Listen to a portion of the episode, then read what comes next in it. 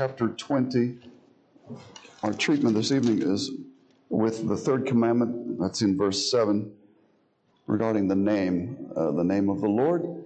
Uh, but before then, I'll, I'll read verses 1 through 6 as well as 7 for context.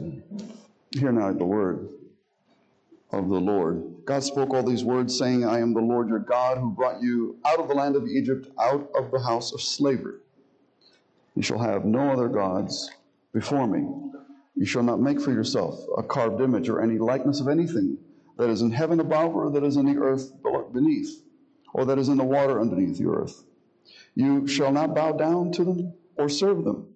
For I, the Lord your God, am a zealous God or jealous God, visiting the iniquity of the fathers on the children to the third and the fourth generation of those who hate me, but showing steadfast love to thousands of those who love me and keep my commandments. You shall not take the name of the Lord your God in vain, for the Lord will not hold him guiltless who takes his name in vain. Let's pray. Lord, you are sovereign and you have absolute right to command us and to demand of us obedience, perfect obedience. And uh, Lord, to that end, we pray that you would instruct us as uh, this commandment is exceedingly broad, it's exceedingly deep, and many of us have not considered what you are asking us, what you are asking of us as our reasonable service to you of worship. So now, Lord, again, open your heavens, send forth your spirit, and uh, Lord, may you water your church, anoint your servants, and that we to, by your blessing, bring forth the fruit, the fruit of praise to our God, which is delightful to you and is all to your glory in Christ. We pray it in Jesus' name, amen. Please be seated. When I first uh, became friends with Dr. Pipa, I I heard him say something rather remarkable, which I did not understand. I would not understand for for some time. He said uh, and volunteered. I don't even know. I don't know what prompted him to say this, but he said, "You know, the third commandment is is probably the the most difficult of all, commandments to keep." And I was stunned by that because I, in my reading and in my consideration, I, the way I understood the tenth commandment, any slight movement uh, of sin in our in our thoughts or our affections and our desires, any inordinate uh, desire and any any uh, malcontentedness, you know, with our station in life, uh, is uh, is a breach of the Ten Commandments. It's exceedingly broad. It's the one that really uh, that really convicted the Apostle Paul. He admits so in his letter to the Romans. So when I heard Dr. Pipa say that the third commandment was, uh, in his opinion, the one that is most difficult to keep and the one that is therefore uh, most often breached. I, I didn't offer any retort, but I remembered that comment, and later I would study. And I don't know, I don't know, I don't know if I agree with them, but maybe you'll be the judges yourself this evening uh, as to what is meant by here, at least our best understanding of the, Reform, the Reformed Church, the Reformed faith, what is involved in keeping the third commandment. All right. Uh, the context, of course, is the covenant with Israel in Sinai, right? We're marching through the desert. We're parked at Horeb. The Ten Commandments are here, and they are a unity. We're going to begin uh, to see more and more how they are interwoven. Uh, the commandments are chiseled in stone, but it's almost as if the fabric are fibers of, uh, of wool and, and that they intersect. They, they, they intersect. They're all related um, back and forth one to another. So it's one unit uh, with separate commandments. And, uh, and there are two tables. Most, most Reformed do regard the first table as that concerning our duties uh, regarding God, and the second regarding God's creature. And of course, if we hurt God's creature, we sin against God because that creature is God's. All sins are against God, but some are more directly against God and uh, the first table are sins that are more directly against God. And since they are more directly against God, they are all the more heinous. When uh, a person uh, sins and harms another person, uh, that is heinous. And it, it, could be a crime, it could be a capital offense. Uh, but uh, many, many murders occur uh, in Houston, and many, many murders occur in major cities throughout the United States. And for the most part, they're not reported, they're not given a great amount of, de- uh, uh, of depth of, of, coverage in the news. But when a very important, and especially a, a, a, good person who is very useful to the nation, one who served well, is injured by some madman, then the whole nation stops because that is a grievous offense against a father in the country. Well, my friends, when we sin against God in the first table, it is a more heinous offense, and yet we don't feel it because when we sin against our neighbor, up come the lawyers, and up come the complaints uh, of other friends, and, and we feel the pinch of it right away. But when we sin against God, He is, he is slow to anger, and He forbears but that doesn't mean at all that your sins are, are covered or are uh, forgiven uh, or that He is pleased with you just because He hasn't disciplined you. And that's the difficulty. And, but our exercise is to really know the first table of the law as, as God's children who are spiritual who relate as spiritual men and women to spiritual things. And then we'll be able to gauge just how we grieve the Holy Spirit when we sin against God, but in this third commandment especially, because the Holy Spirit is near to His creation, near to the revelation of God. The Holy Spirit is the one who primarily shines the light of God's glory. Uh, he, doesn't, he doesn't shine the light on Himself. He shines the light. And so the, while the Holy Spirit is hoping to glorify God, the, the breakers of the third commandment are, are inadvertently or advertently wanting to cast as much darkness and as much confusion and uh, dishonor upon the holy name. It is really a grieving of God, and especially, I think, God the Holy Spirit.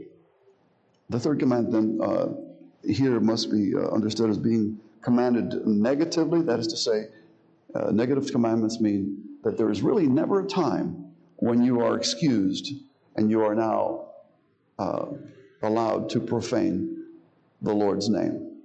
Uh, positive commandments are applicable when they suit uh, in time, such as remember the Sabbath day. Not, you, know, you don't have to remember the Sabbath day when it's not the Sabbath day.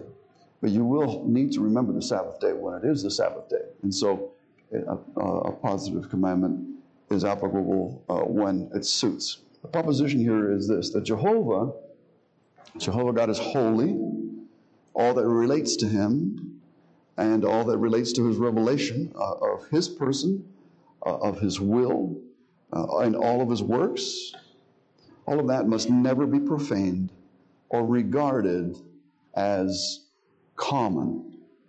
And I'll explain this. Um, here's the first point. How many points do we have tonight? We got two points. They're rather lengthy. I'm not going to be very tedious. This information may be this information, this this teaching. This teaching may be new to some of. You might want to review the notes or or again study this video. I lament greatly how little interest there is today in the moral law and even in our own church and the Sunday attendance. It, it, is a, it, is a, it is a lamentation that needs to be thrown up to God because I, I know that our people don't know this teaching. I just know it.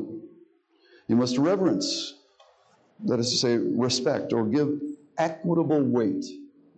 Okay, you must reverence, that is, give suitable weight to everything that signifies or reveals or stands for Jehovah's glory. This means that the third commandment requires specific duties on our part. And in summary and in general, it's not it's it's the not using of the glorious name of Jehovah in vain. Now you know the name of Jehovah, that's he has revealed that name himself. We did not give give him that name. In the burning bush, he announced his name, I am. All right? Uh, and only God can name himself because only God only know, only God knows who and what he is. For many centuries, the church in the New Testament did not really un- they weren't sure if anyone could really define what God was. so, anyway, that's a separate that's a separate lecture. Uh, glory means heavy, and vain means light or, or worthless, something trite, uh, inconsequential, uh, of, of, of no regard, of little regard and no regard. To, to chiefly then, uh, to glorify and, uh, and honor his name, that's, that's the revelation of his essence. And the Jews, I think, and my instructor in the Hebrew language thinks, they became superstitious in not pronouncing it. I mean, if the Lord the Lord has revealed his name, it must be for the reason that our minds would process it. Maybe our lips should utter what's on our minds. Come on. But they were so afraid. They were, they were so, um, they so revered and, put so much weight on the name of the Lord that they, they said, well, if we don't pronounce it, we're not going to be in jeopardy of breaking this commandment. Well, uh, there's more to this commandment than the, the mere uh, blasphemous use of the Lord's name. Okay, the, the, the, Jews never said Yahweh or Jehovah, and that's why, that's why today we don't, we're not sure of the pronunciation. You got strands of Judaism, the Sephardic strain, you got the others, and they, they have different kinds of uh, pronunciations and everything. Okay, but they used Lord or they used Adonai. Now, this commandment also prohibits the vain use of any other of his names. The Lord has many names in Scripture. In fact, I'll just race ahead in my notes and I'll say that almost anything you can name in creation has something uh, of God in it. Okay? You could say, God is like, children, you can, you can take note on this. You can say, Pastor Lou said that God is, God is like an elephant. Oh, how is he like an elephant? Well, he's strong, he's mighty. He, he, uh, he cares for his, his young. And so, in that sense, God is like an elephant. But at the same time, you have to say, and at the very same breath, if you have the same breath, hold your breath that long, children, you, you can say, but God is absolutely not like an elephant. because an elephant is, although big, he's not infinite. And although elephants have great memories, they don't remember everything. And neither do they always live uh, onto eternity. So he is not like an elephant at all. And so all things remind us of God, and yet not any one thing is sufficient to, to really define his person or to compare him to anything. And both, and we hold both of those things in tension. Because God is the ultimate mystery. He's not a teaching, he's not an idea, he's a mysterious, incomprehensible being. And so when you when you consider that he's the source of all life, from whom and through whom and to whom all things come, then you you have to realize just as you cannot pick up an elephant and throw him across the room because he's no light thing, you're not going to be able to take the name of the Lord's uh, of the Lord in vain and get away with it without straining your spiritual back and throwing yourself out spiritually. It's a heinous thing. It's a heinous thing to take the name of the Lord in vain. So any any of Jehovah's titles, such as Lord or Christ, Savior, people say, "Oh Lordy, Lordy." Now, forgive me. I'm going to have to give you some examples just so you understand the the perversity the, and the perversiveness, pervasiveness uh, uh, uh of our breach of this of, this commandment. Any of God's uh, Jehovah's titles must be respected along with His names. Adonai, El, or God. There's many. There's entire posters made of all the names of God. We could spend an hour there just on the names of God. But you've got those those lists and other Bible studies and, handbooks, Bible handbooks. Also, his attributes. The Lord's attributes are the Lord. If the Lord is, if, is, is God lovely, then God is love. And is God merciful? Well, that's a holy attribute. So you you you got to be careful when you say mercy me or oh my goodness. What are you saying? Now, I, I want to say this. I don't I don't want to get too um, I, I, don't want to I, want, I don't want to get too pharisaical and too and, and too uh, mechanical here. It's not the words themselves. If you have a trained parrot and he learns to say, Oh my God, the parrot's not sing, sinning. It's not the words. Uh, this is not like in sorcery, it's not a magic incantation that offends God. It's the intent of your heart.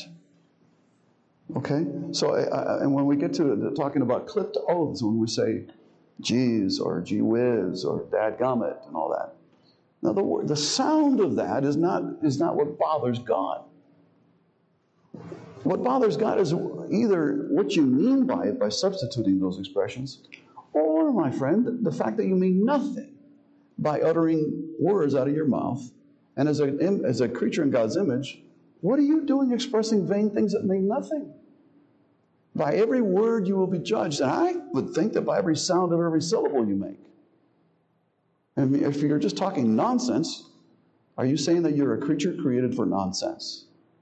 All right, let's just think about these things.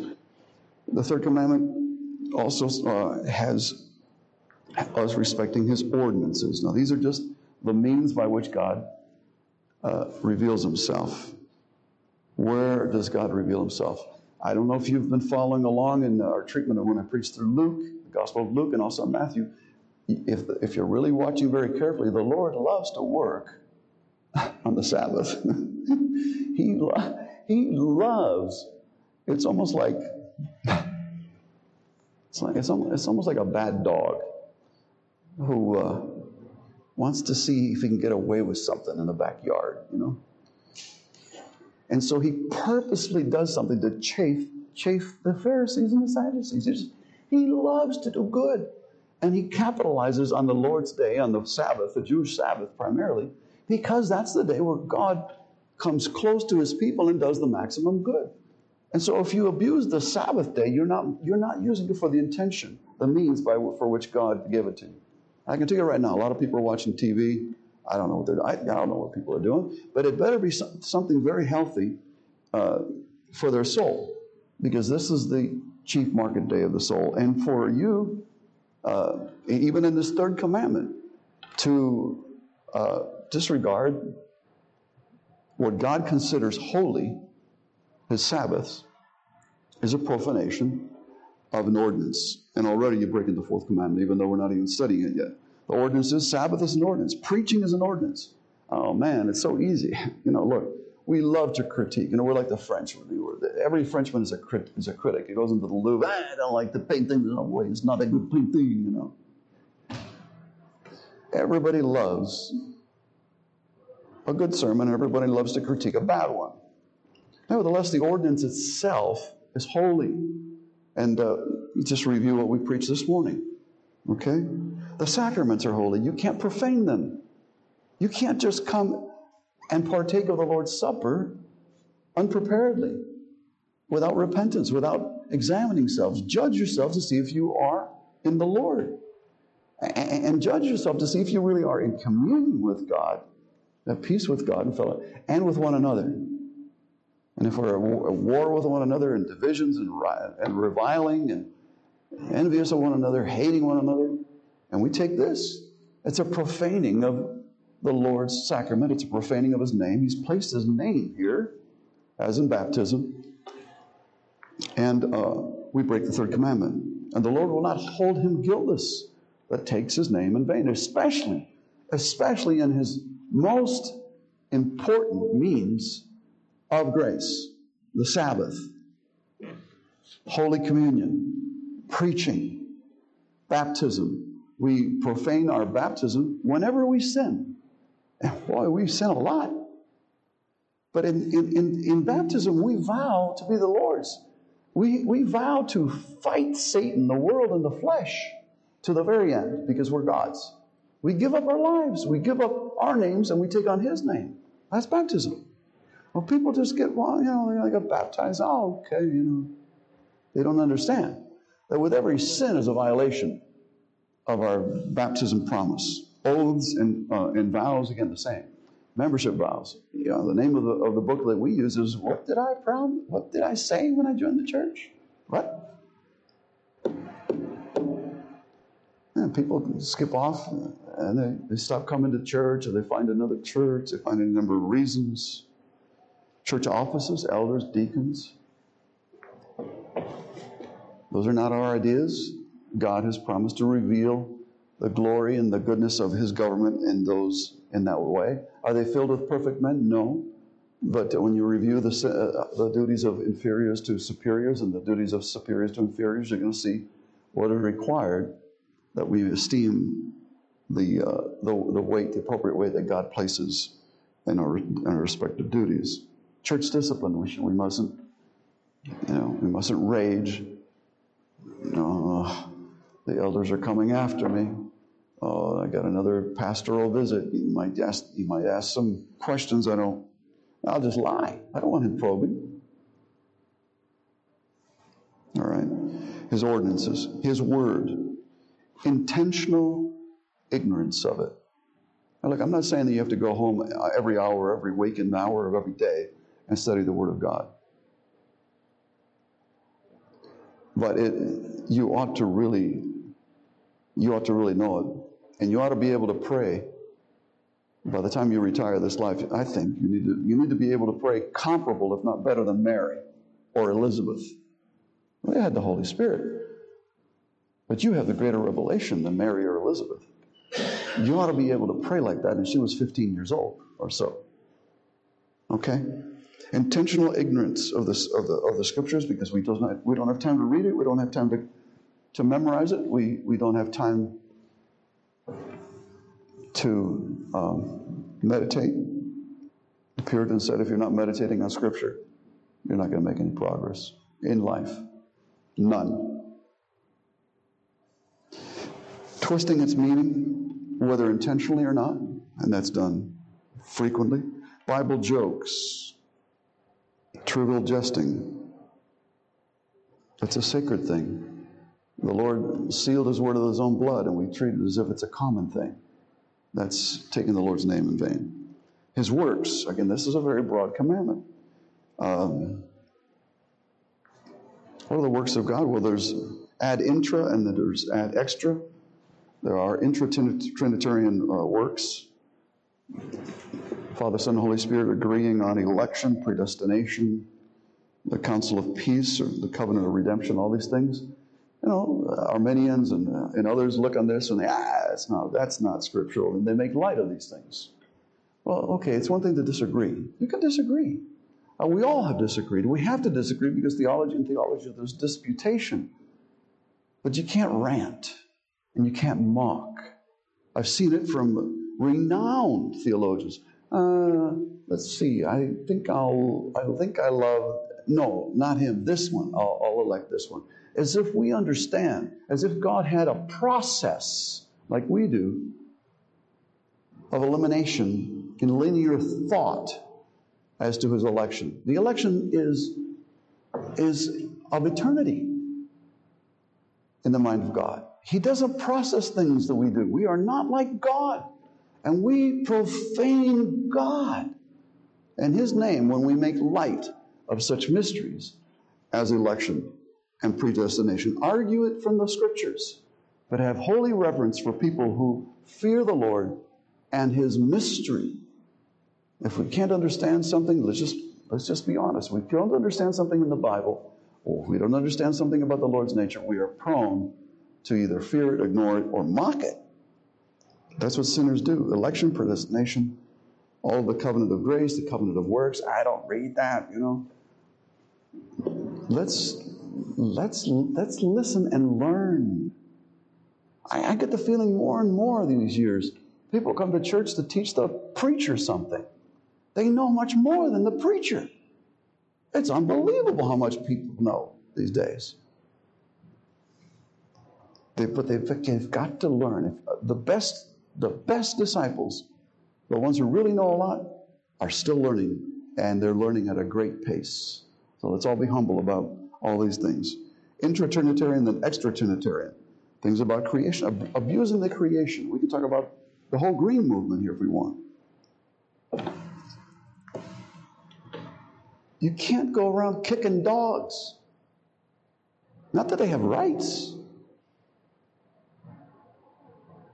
It's that God made this creature and He loves us and He's caring for this creature, and you hate this creature. What, what is wrong with you? Read Perelandra, the second book of, of C.S. Lewis in the Space Trilogy. It, it's a demonic person who goes around tearing the leaves off of trees and, and stomping on creatures, and it's just destruction. Creation. Love the creation, care for the creation. The creation groans for its deliverance. To abuse creation in any way is a violation of the third commandment. Providence. Here's okay. This this this is huge.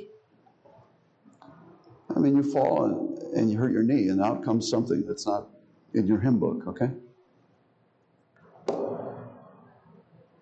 Well, the Lord decreed that. There's a reason why you fell.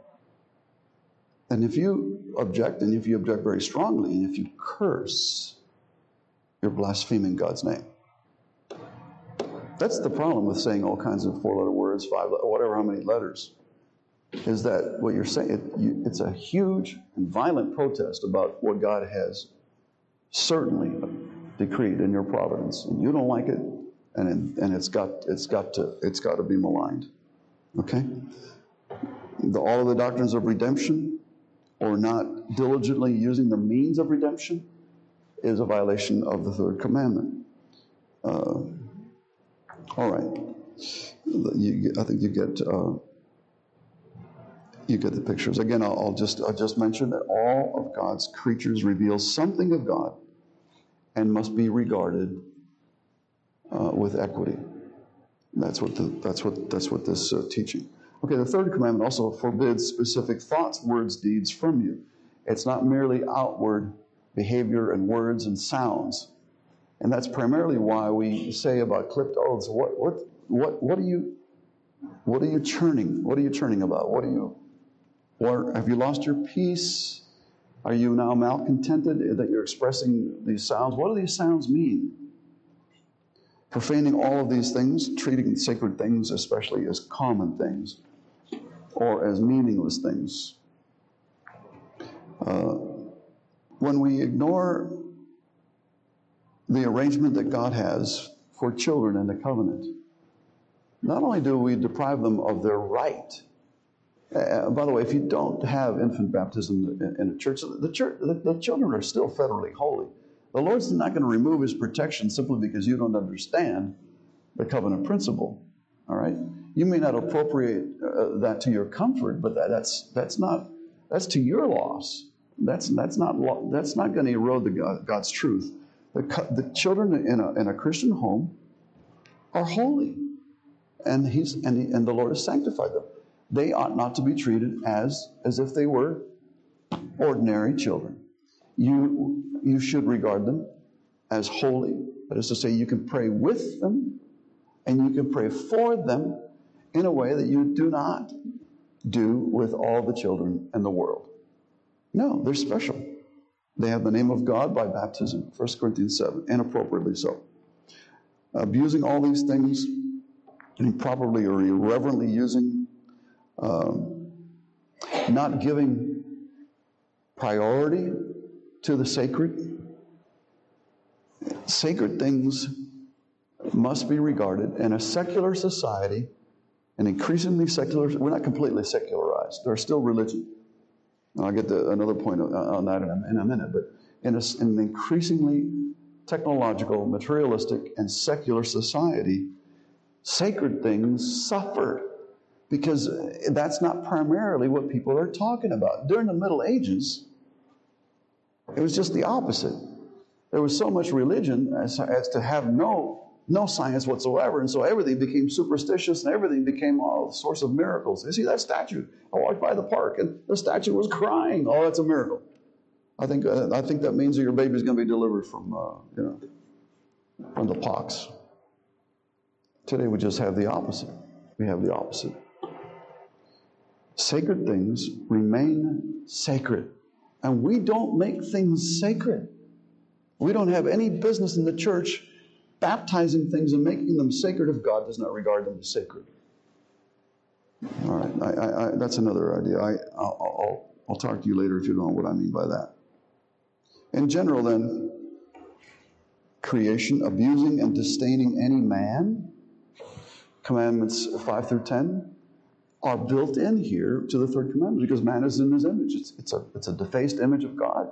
He lacks righteousness. Original righteousness is not ours anymore. We have inadequate knowledge.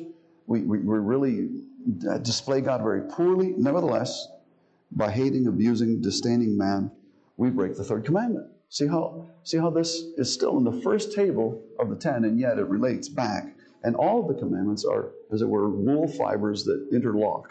You got little hooks. The little lamb uh, wool fibers have little hooks, and they, that's why it's so tough to tear through wool. Uh, special mention the environment. Uh, some of you I know are, are, are expert in this whole thing, keeping the environment clean, uh, concern for the environment and harming creatures, especially the, uh, man. Now, this doesn't mean that man can't kill uh, a fish and eat him, uh, but that has to be explained by other contexts. God gives certain liberties. Uh, if it's if that fish is to be killed and in using it properly, uh, the fish is then sanctified at prayer at the table. And, and, and the word of thanksgiving makes a trite thing, and like a speckled trout, something that can be received to God's glory.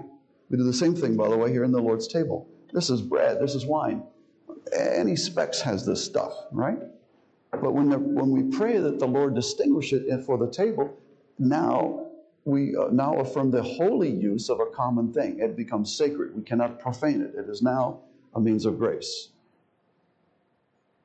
And that speckled trout on your plate, once given thanks, that is consecrated to the Lord and for the uh, preservation and upkeeping of His temple, that is your body. Okay? Now, in considering the sacredness of all of Revelation, we have to be careful because you might, you might think, well, then everything, if the environment has to be regarded as God's works, then everything is sacred. But you have to be careful here. What, what we're saying here is that all things that recall God's glory in some fashion are comparable to God and remind us of God and they have to be treated. But that doesn't mean that all things are sacred. What it means is that all things are sacred when you enjoy all things in created in Christ as regarding the Creator and His reverence. But if you take in anything that is of creation of God and you don't do it for His glory, as in His presence, and enjoying it as His creature, giving Him uh, praise for your delight in whatever's before you, you're already abusing it.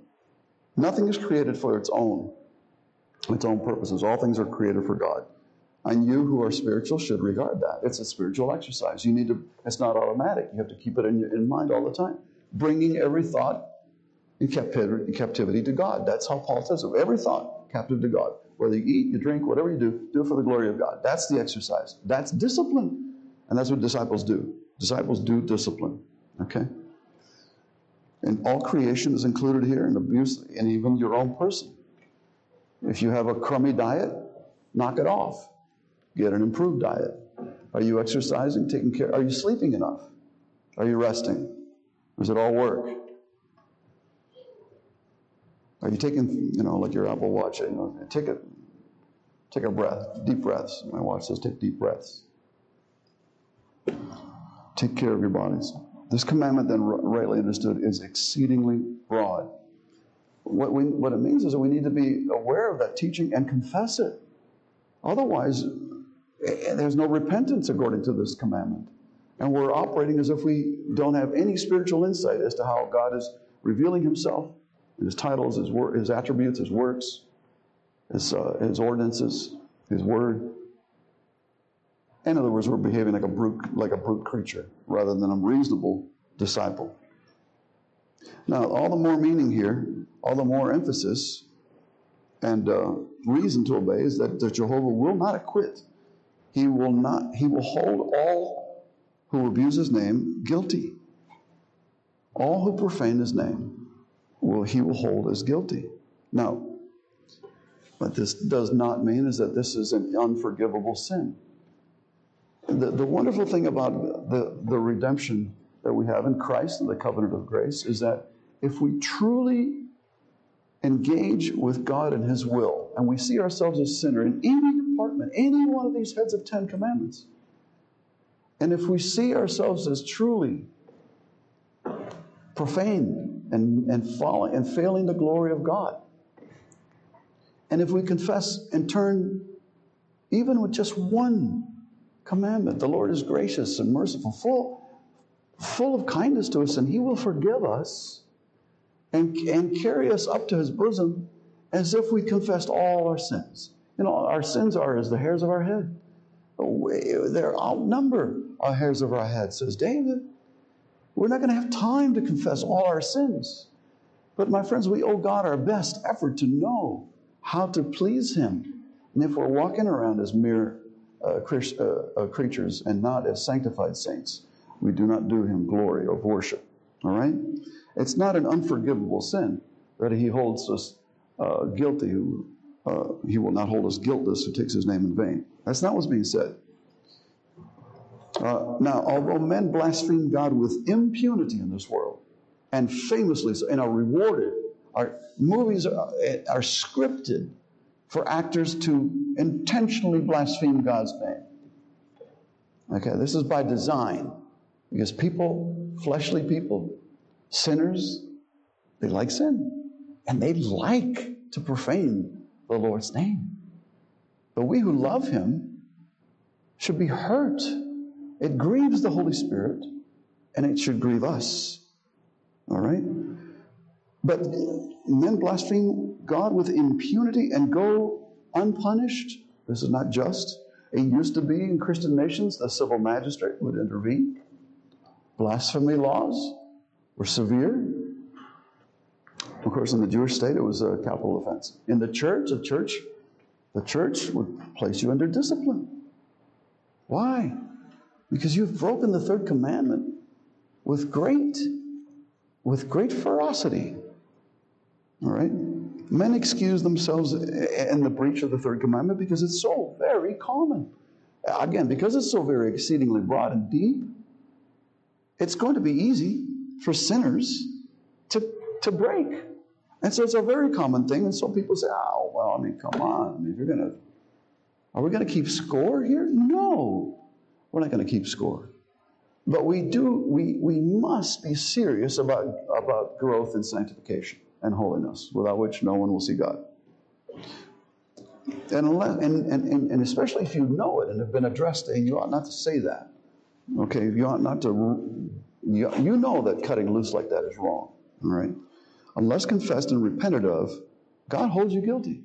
Now, I like, I like this word. It suits me well, and I'm not going to change. Now, that's where you're sitting with a high hand. If you're Christian, and I believe, you know, real Christians, although they have the Holy Spirit, they, they may be weak, they, they may, de- may be deceived, they might be disciplined by the Lord, uh, people who are spiritually weak or waning. But here you have to examine yourself as to all the above, okay? Uh, again, blasphemy was an, a capital offense, punishable by death in Israel, stoning. And it was a, a capital crime in the early colonies here in America. It's no light sin uh, in the New Testament. And I'll just remind you that uh, you will be judged by your thoughts, your words, and your deeds. And beware of what you're saying. Ask yourself, how does this relate to God?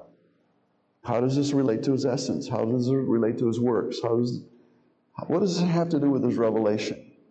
Am I saying, what am I saying of myself as God's creature, God's sanctified and redeemed and regenerate creature, in uh, using such language? Okay. Give no offense. Correct this fault. Learn to correct it in yourself. And here you can be, I, I don't, I, you need to be aggressive and, and, and in correcting this in yourself, but in others, you, you correct it mildly and, and, and patiently, especially your children. They're going to pick it up because it's everywhere. It's everywhere. I, wouldn't be surprised if it's in our, uh, our classroom books anymore in grade school. Let your speech be seasoned with salt. Let me conclude. God, Jehovah is holy. All that relates to him and to the revelation of his person, of his will, of his attributes, his works must never be profaned or regarded as something common. All right? Now, the more we give ourselves to meditation uh, and uh, regarding our citizenship in heaven, our conversation with God is in heaven, the communion with God, the Father, Holy Spirit, our, our, our thoughts of Holy Trinity and that sacred and holy society, and our place relating to it, the more we will grow in the sense of what is sacred. So we need to be returning to that sweet fellowship that, that distinguishes in every way, in every way, God is completely different from the creation, which is now subject to shame, to entropy, uh, to corruption and vanity. Now, on that line, we've got good theologians that warn us about philosophical movements that are kind of as a backlash to uh, a uh, homogeneous secularism, and, and that is uh, uh, the doctrine of spiritual oneness that God is one and all things in composition are God. And so at that point, uh, it, seems so close to what we're saying here. We're saying, well, now, all of God, everything around us is sacred. But, but the problem is, if everything is sacred, my friends, not pertaining to God, but because, but per se, if the thing itself is all sacred, then there's nothing sacred because nothing is set apart. Everything is related to everything else, and it's everything's all together, and so there's nothing sacred. But the, the oneness doctrine is a killer. It kills the creature because he's not God, and it kills God because he's not the creature. So be careful with that. That is not spirituality. And that is the opposite of true spirituality. Now, you, you have to learn how to give appropriate weight and glory to all things you know, I was downtown, the Final Four, and everyone's all excited about basketball. People lose their heads in these. I, look, I, I, it's exciting to go to a ball game.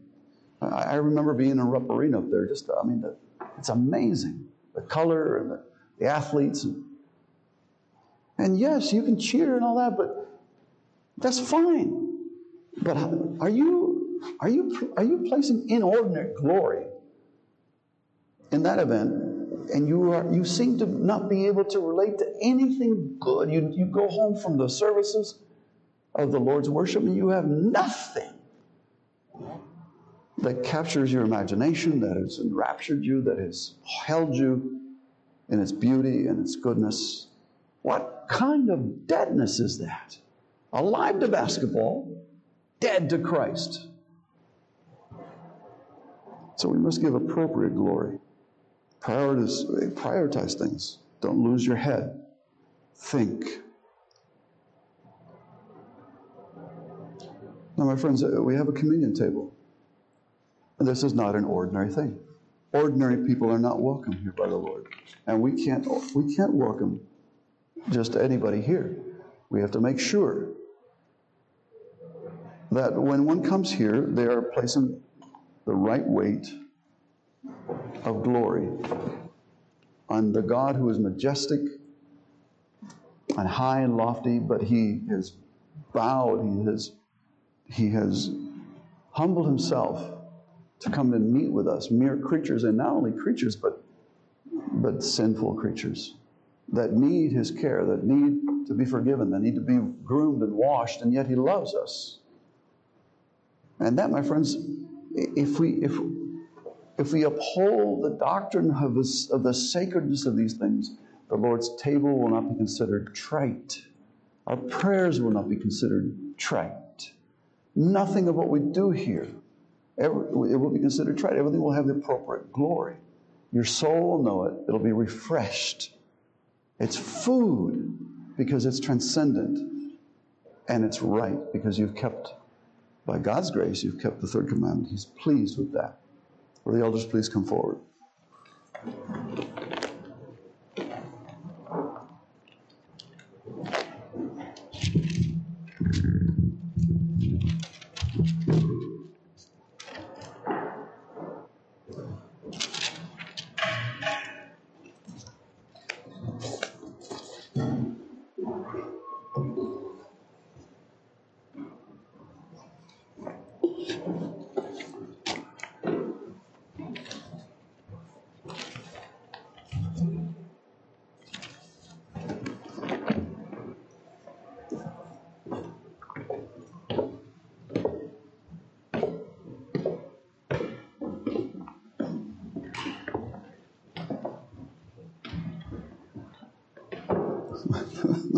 This is quite a narrow space here. I'm glad I've lost weight, guys. I've, I've, in a sense, fenced the table. I, I think, I think you must realize that uh, if you are baptized, if you've made profession of faith, you're in good standing in the church. This table is for you. It's not a Presbyterian table. The Lord welcomes all. Uh, but I will read the words of institution, and we will ask the Lord to take common elements and for his name's sake at the table as he is as he has called us and instructed to do, make a difference that we might our souls might enjoy the presence of God, the true and living spiritual presence of Christ. For I received from the Lord what I also delivered to you that the Lord, on the night in which he was betrayed, took bread. And when he had given thanks, he broke it. He said, This is my body, which is for you. Do this in remembrance of me. In the same way, he also took the cup after supper, saying, This cup is the new covenant in my blood. Do this as often as you drink it in remembrance of me. For as often as you eat this bread and drink this cup, you proclaim the Lord's death until he comes. So again, uh, uh, this is an amazing thing. You, this is a prophetic commonwealth, and you saints are prophets in this commonwealth. And you are proclaiming, you are, this is a declaration. And this is your, this is your good duty. Whoever th- uh, therefore drinks and eats uh, in an unworthy manner will be guilty concerning the body and the blood of the Lord. Let a person examine himself then, and so eat the bread and drink of the cup. Anyone who eats and drinks without discerning the body, which is holy, eats and drinks judgment on himself because he breaks the third commandment. And that's why many of you are weak and ill, and some have died. But if we judged ourselves truly, let's say if we just stop and say, well, we're sinners, but God has given us and entrusting Himself to us, and be and be grateful. Okay, we judge. Then, if we do that, that's our mind. We would not be judged. But when we are judged by the Lord, we're disciplined so that we may not be condemned along with a profane world. With a profane world. All right, let's pray. Lord, we thank you that your gifts are simple, but in the hands of our mediator, they become for us food for our soul because it is you, Lord, your very body and blood, spiritually being administered to us. So feed us Christ that we might uh, partake of him truly, and that by partaking we might have life and enjoy him in every way. We pray and we give thanks as this is honorable, as we keep your name holy in Christ. Amen.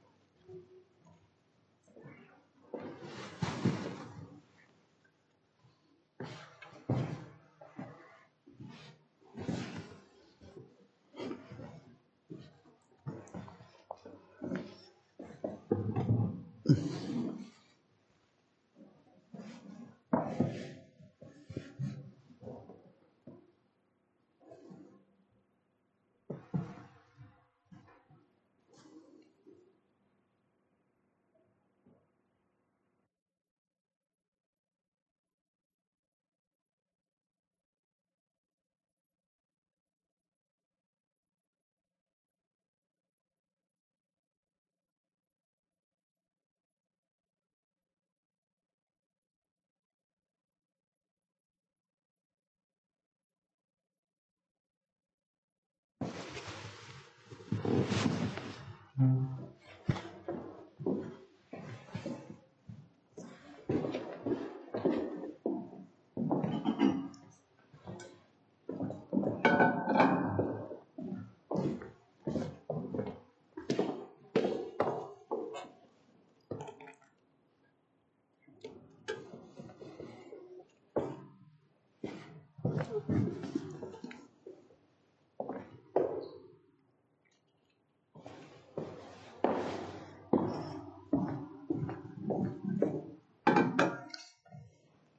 The Lord joined his friends in the upper room at table, the night of his great passion.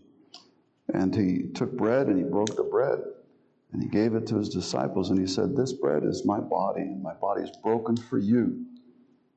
You take, and uh, when and eating, you remember me.